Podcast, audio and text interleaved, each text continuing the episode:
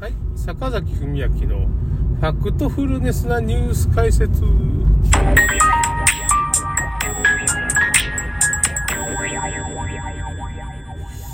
っとね、今日はマットフラットっていうかね、ちょっとね、周波数っていうか、まあ、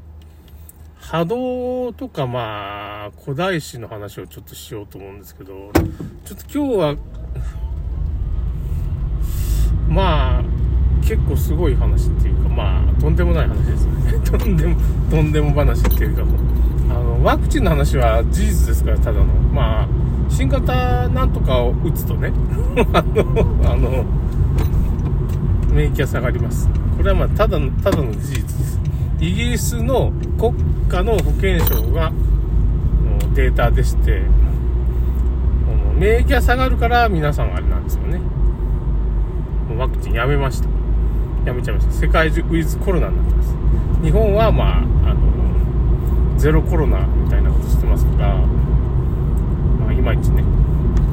パッとしません。パッとしません。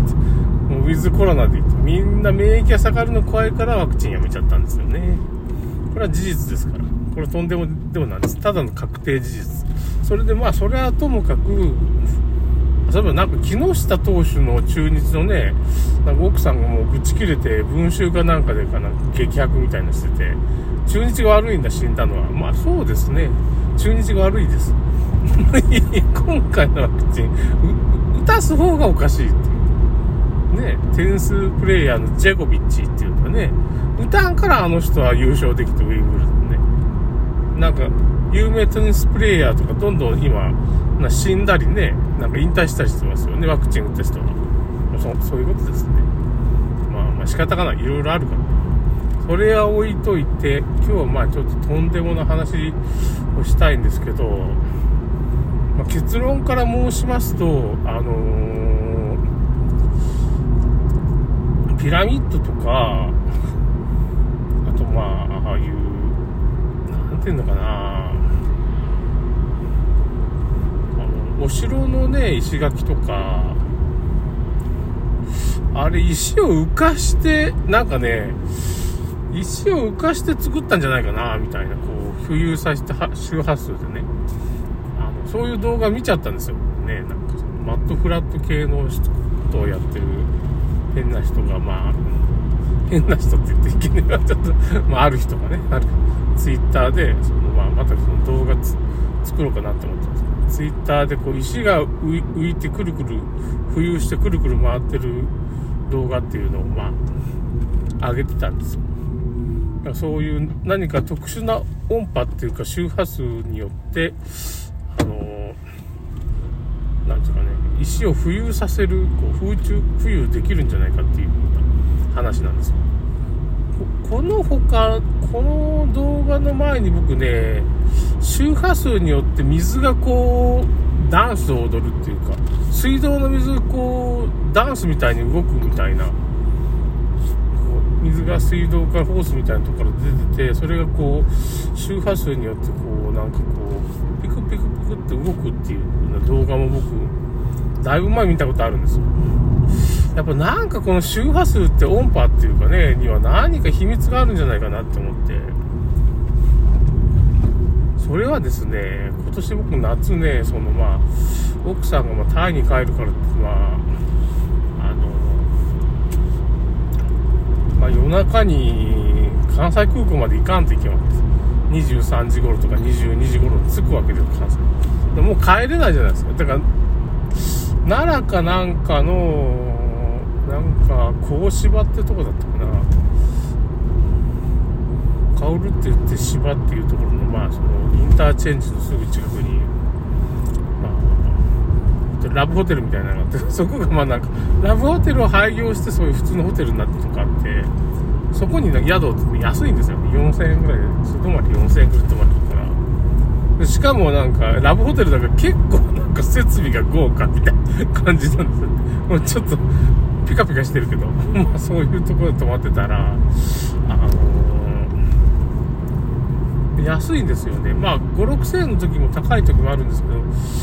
まあその日によっては4000円みたいな時に安くなる時あるから、そう、泊まりやすいんですよね。うん最初に入った時にお金払ったらもう、別に追加料金とか大体払わんでいいからね、パッと出れるし、Wi-Fi も使えるとこがあってね、今度奈良とか行くときにあそこに泊まろうかな。でもまあ、いいとこ見つけたの。1回目のホテルはなんかその、8月の1日とかに行ったホテルは、Wi-Fi 使えんかったんですけど、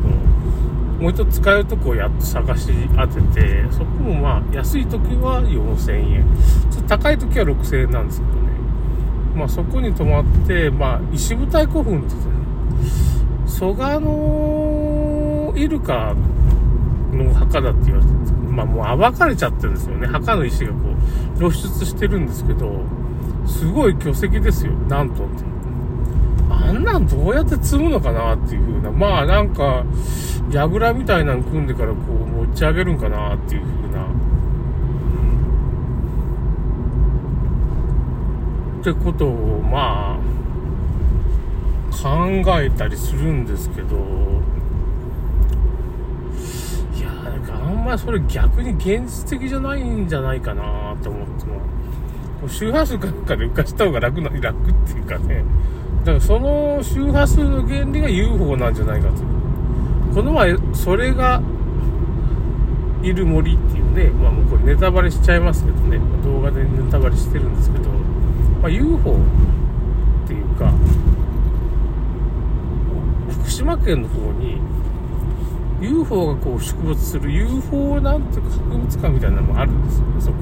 UFO がいっぱい見て。で、その映画のエンドロールで UFO がこう、飛んでる映像がこう流れたんですよね。ああ、そうなんだ。福島とかあの千葉とか UFO がやたらんでるじゃないですか。それで、その UFO が、あのー、うつろ船って言ってね、なんていうのかな、古代に UFO が着陸してきたよっていう、そういう、なんていうのかな、そういう資料もあるんですよ。実はね。実はそういう資料があったりして、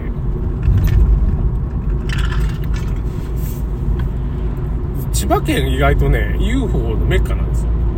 あの、千葉とか福島とあの辺で。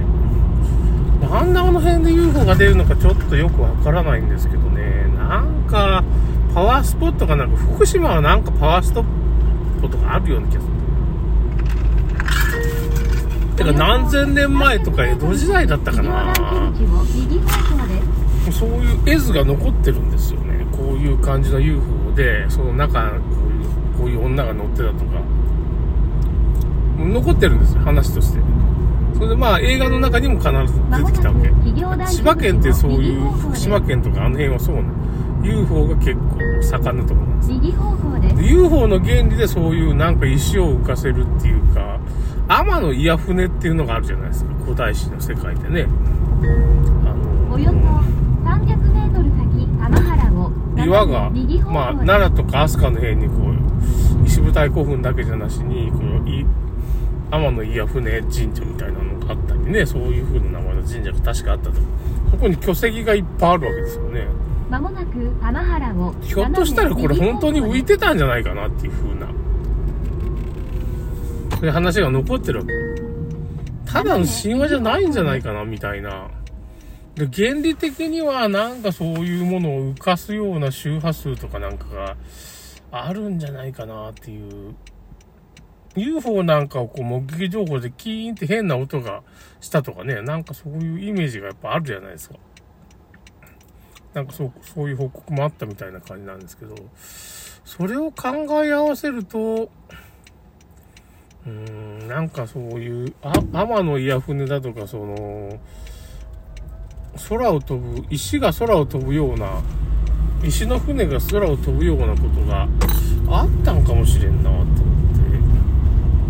その動画をちょっとまた作ろうかと思ってるんですけどね、そあったんかもしれない。そういう技術がなんか、まあ、実はあるんじゃないかなっていうかね。なんか指し示してるんじゃないかなっていう感じがしました。ちょっとその辺のそういう動画作ってみようかなと思って面白いなと。マットフラット的なね、そのフリーエネルギーみたいなだからそういう周波数によって、ま、今音響兵器って言ってね、ハーブっていうのがあるじゃないですか。気象を操るとかね。気象を操るだけじゃなしに、まあ、その集中豪雨をある地点に起こしたり、雲を作ったりとかいうふうなことが、そういう技術があるわけですから、もう雲を作った気象兵器っていうのは、そのハーブっていうかね、その、電磁波を利用してなんか、まあ、人間の体の中に、こうね、あるものにこう打つことによって人間の体の中に入るあの、